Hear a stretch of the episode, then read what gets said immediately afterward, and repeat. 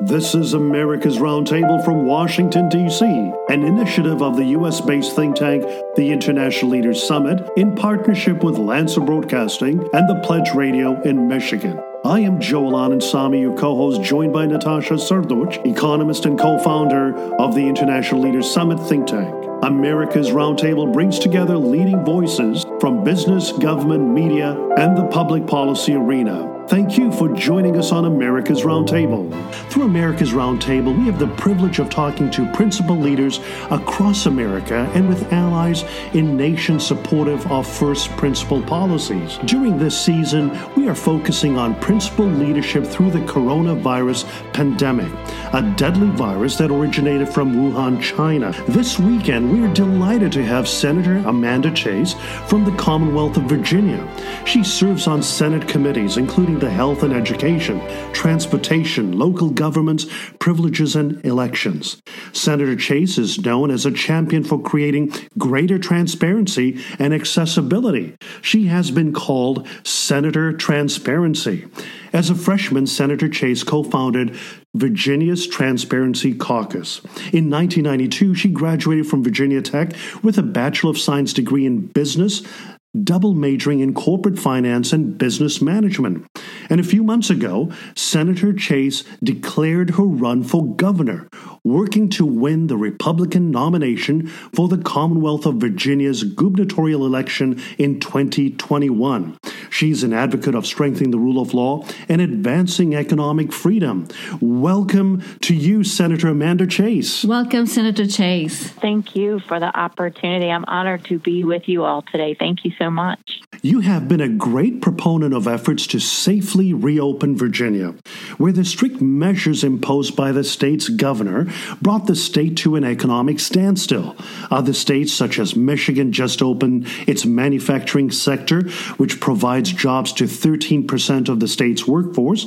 And we have been observing Sweden's strategy of encouraging social distancing and limiting gatherings of 50 or more people, and yet keeping an economy open during the COVID 19 pandemic. And as we all know, Germany's manufacturing facilities are still humming, with clear safety guidelines presented by its Chancellor, Angela Merkel, a scientist herself. Senator Chase, what are your thoughts of this slow paced, phased reopening of the Commonwealth of Virginia's economy, with certain areas like Northern Virginia facing delays? And would an, uh, an uneven opening of the state cause people in large numbers to rush or surge to a smaller, perhaps rural communities?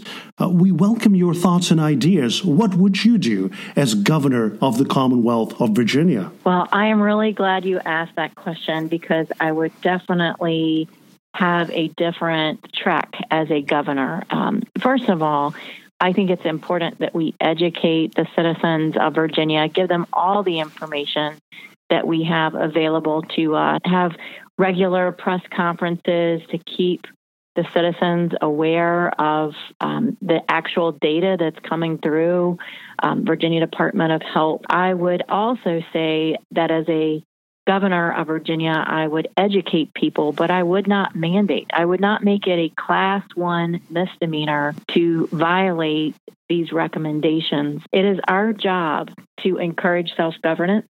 And for those people who, you know, it's risk and reward. We do our part to educate people about the dangers or the precautions that need to be taken. And it's really um, self governance, and, and and they take on certain risk. And you know, those who have certain comorbidities and pre existing conditions, and maybe they're they're older, they they may decide to stay in or not. Um, you know, but I think it's the role of government to educate people on the choices available to them, but ultimately it is the choice of the people um, you know, this we're not serfs. We're not. We are not to be in the role. The government should not be in the role of dictating to a free society what they should and should not do in, in a draconian way by implementing a class one misdemeanor.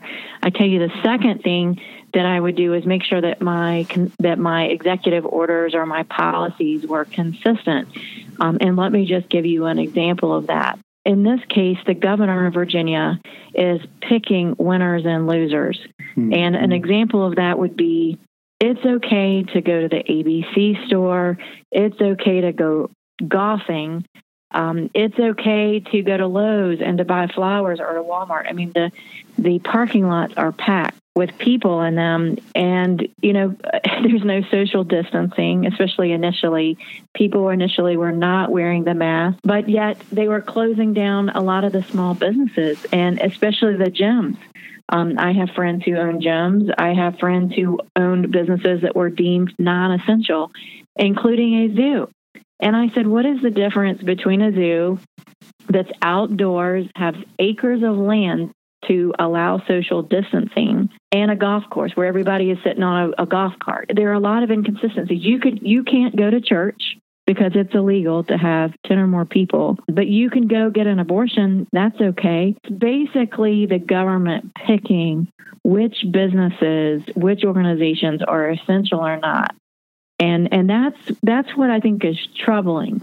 I believe that we should allow full information about the risks, fully educate the businesses, encourage them to you know um, implement cleaner uh, sanitizing, making sure that there's you know the clean cart, spraying things down, employees wearing the mask if if that's appropriate, gloves, whatever whatever the CDC guidelines are to that. But I think that businesses can take those suggestions and recommendations and and work that out to protect their employees and also to protect the customers. But the way that it's applied right now is very inconsistent. And I will tell you this last week, when the governor came out, he said it's okay for you now to have outdoor dining, okay, at 50% capacity, but not indoor dining yet you can open retail stores up to 50% capacity. The restaurants are saying, well, why can't we have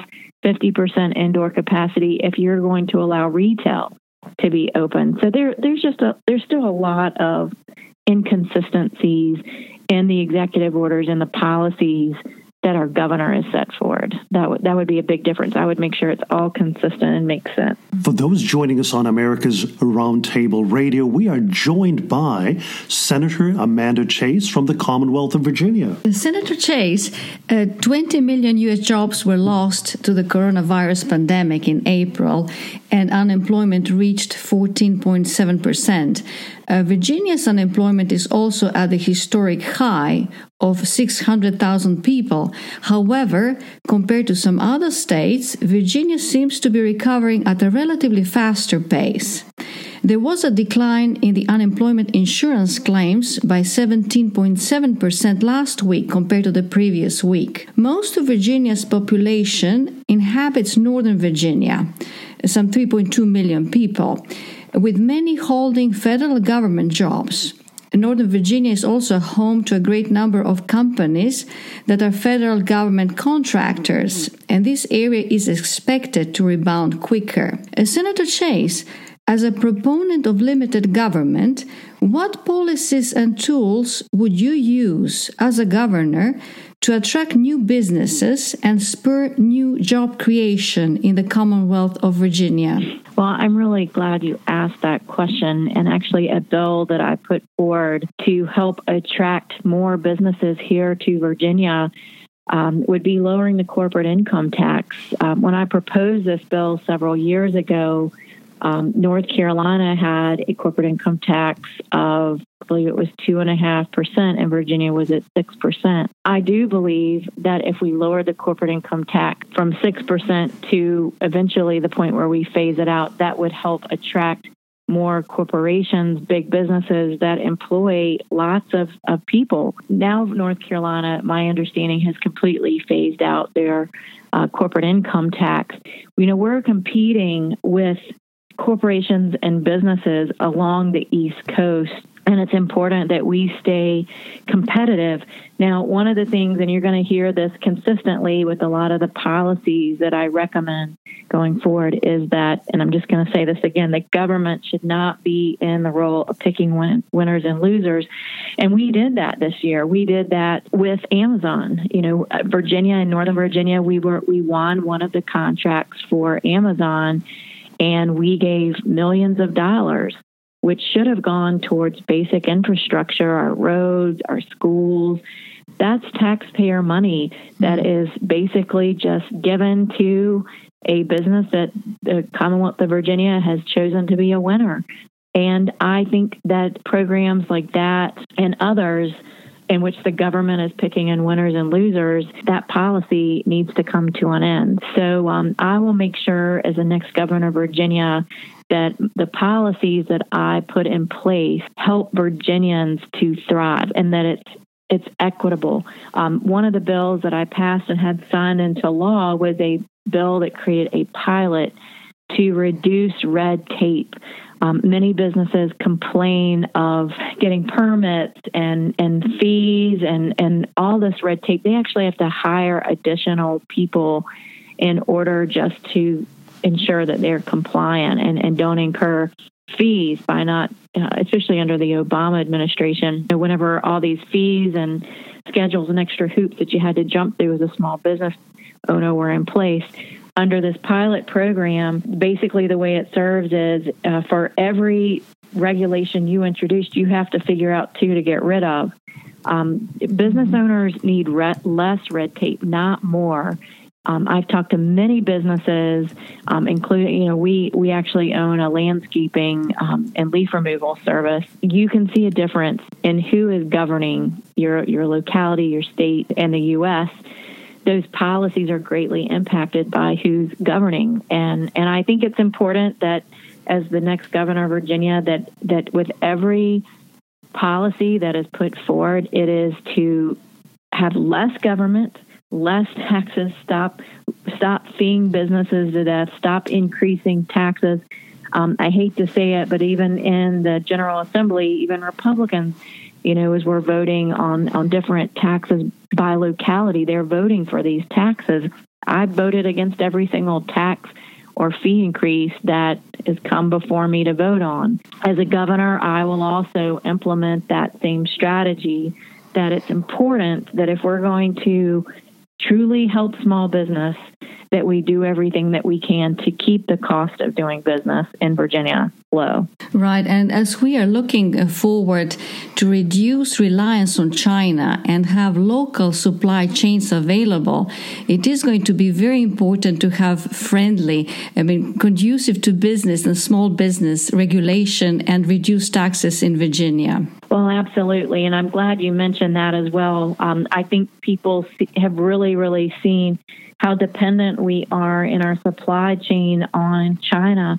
And um, I notice with the whole coronavirus, I'm I'm a little more sensitive whenever I'm buying products to make sure that if I can buy something made in America as opposed to other countries. I mean, we I know my grandparents used to emphasize that when I was a kid. They would always talk about the importance of, of buying products that are made in America. It's hard to find right. goods and services that are actually made in America. And I think this has really been a wake up call for Americans to say, you know, we need to support. It's not just about the bottom line and cost and value is important, we do need to support our own and where we can. Uh, we need to look at bringing more manufacturing back here to the states. Um, I have friends who have taken their their business overseas just so they can survive. You know, we're competing internationally now, right. and um, we we need to be competitive internationally, and that's why I think it's so important to continue with policies like right to work, those types of policies um, I know that with the, the new majority here in Virginia, they're looking to increase the cost of doing business by increasing minimum wage, claiming that this is a living wage that we need to increase. This is not a living wage. This is meant to be a stepping stone for and, and give businesses the opportunity to hire entry level workers and allow them especially if they're inexperienced, to gain the skill, the experience, use it as a stepping stone as opposed to a living wage. I just, every time I hear that the word living rate wage, I, I'm like, that's not what that's intended to be.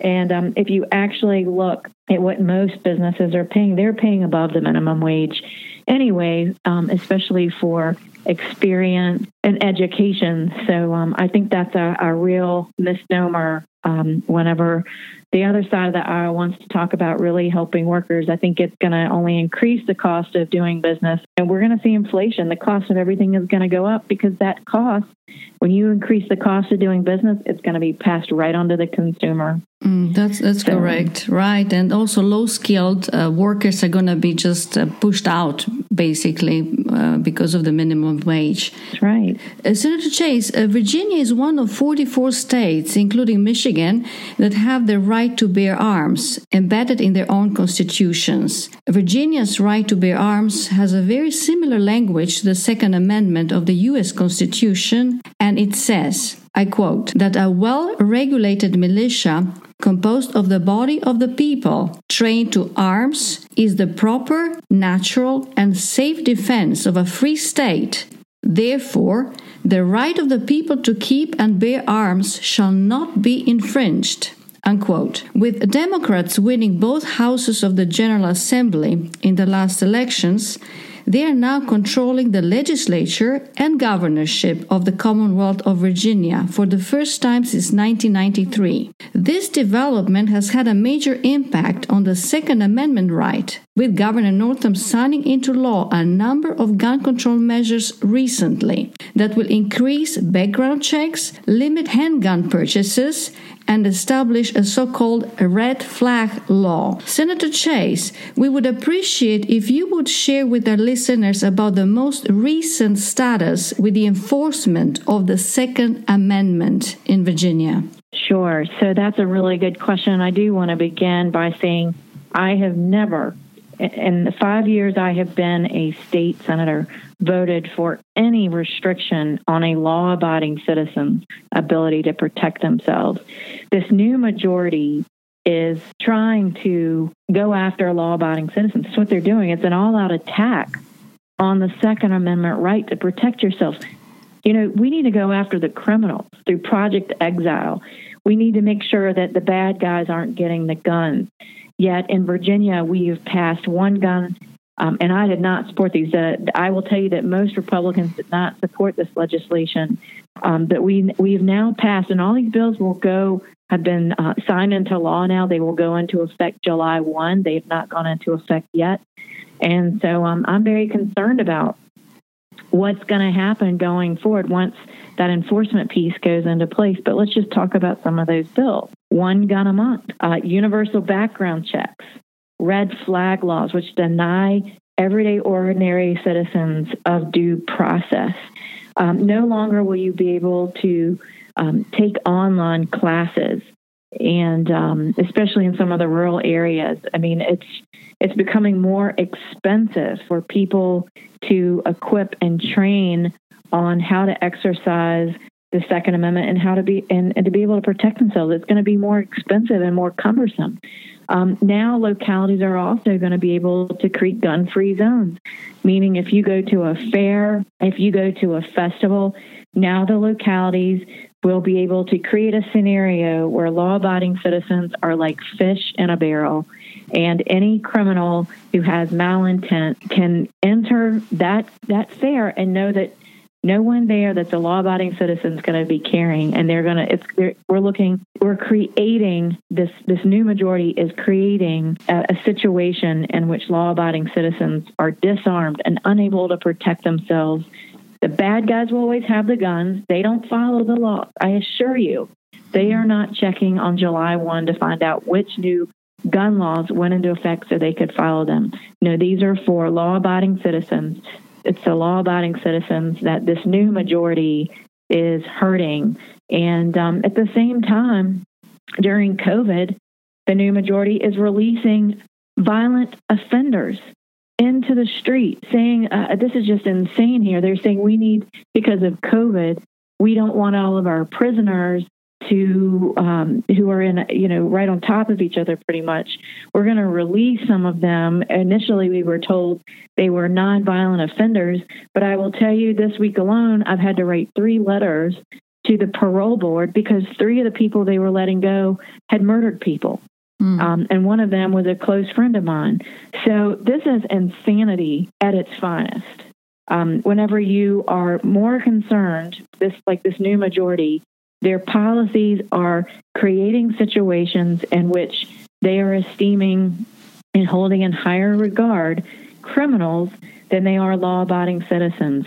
And they are also giving driver's license, driver's privileges cards to people who are not here legally. Um, and, and I will tell you that the driver's license looks very similar to that of a law abiding citizen. So who's to say they can't even go and vote, fill out a provisional ballot? Because the, a typical volunteer at a polling location is not going to be able to quickly look and and check to see if this person is legitimate or not. So this new majority, it really makes me question, do they love Virginia? Do they love America? Are they trying to destroy us from the inside out? Because that's exactly what their policies are doing. It's an attack on the Second Amendment. It's attack on the First Amendment. They are. Um, it's an attack on our small businesses. It's an attack on life, and we haven't even talked talked about, you know, them setting forward policies that kill babies third term. We're talking about third trimester abortions. This is outright infanticide.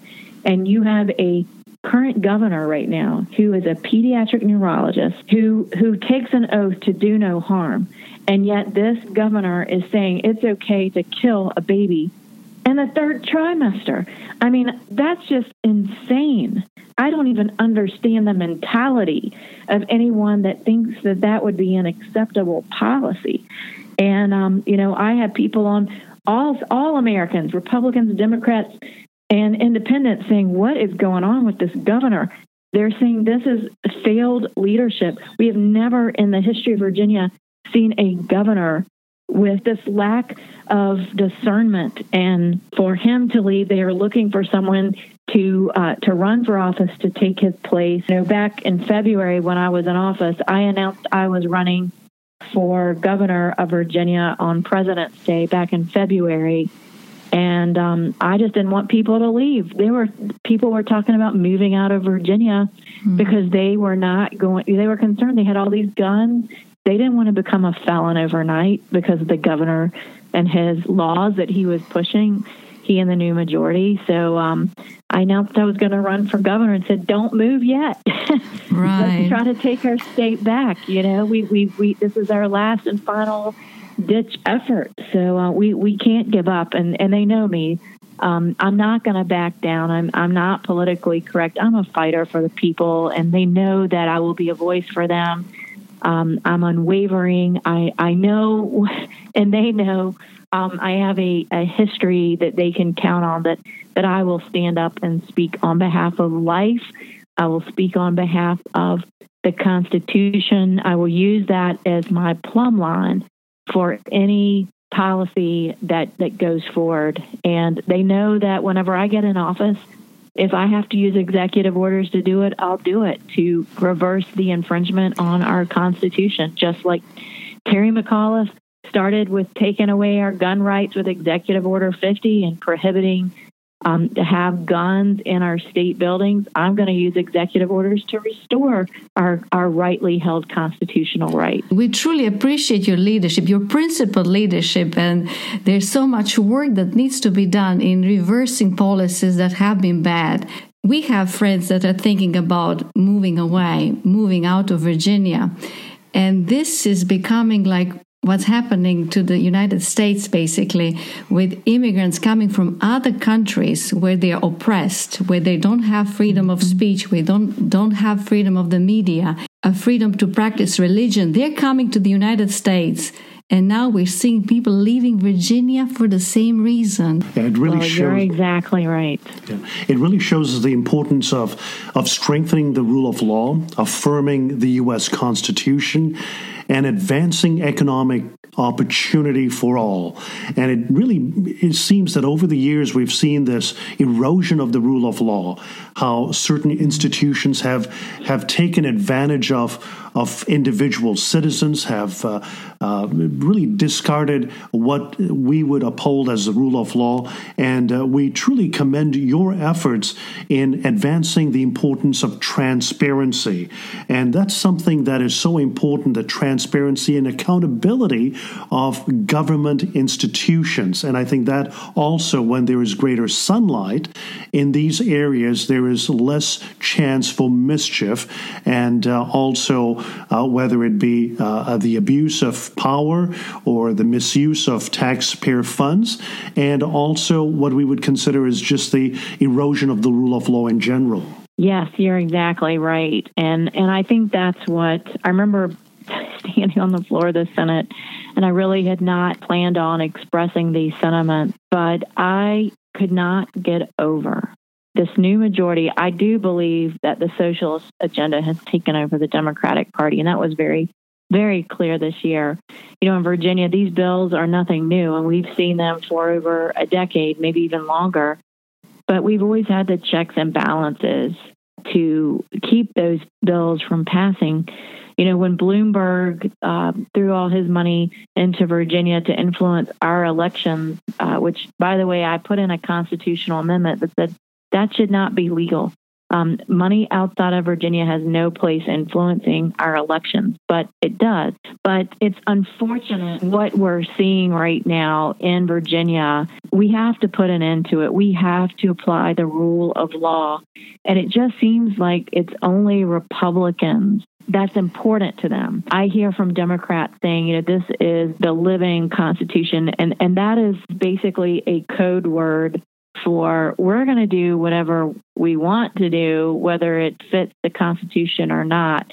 Um, but going back to what I said earlier, I called out the Democratic Party and called them traitors to the United States Constitution and the Virginia Constitution and was rebuked by the Democratic Majority Leader, Janet Howell, um, and cited Rule 52 on me, which I quickly replied and said, You are placing more gravitas on a Senate rule that you and your cohorts put together years ago than you are the U.S. Constitution and the Virginia Constitution and called her out. You know, that's the problem here. We believe that the rule of law is important. The Constitution, it's the foundation, it's the plumb line that we go by. I mean, there are different policies that will come and go, but the Constitution is the foundation of all of our rights.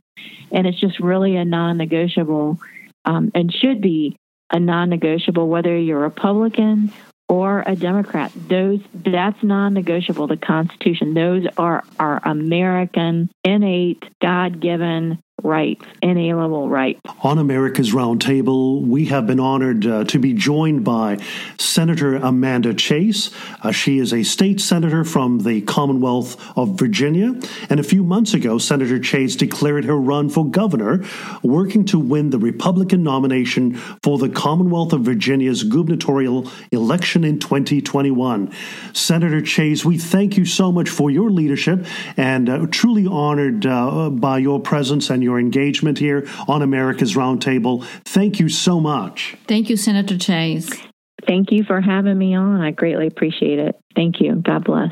I am Joel Anand your co host, joined by Natasha Srdoc, economist and co founder of the International Leaders Summit. Thank you for joining us on America's Roundtable. Visit our website, iLeadersSummit.org. Follow us on Twitter, iLeaders Summit and America's RT. On Facebook, International Leaders Summit and America's Roundtable. Thank you for joining us on America's Roundtable.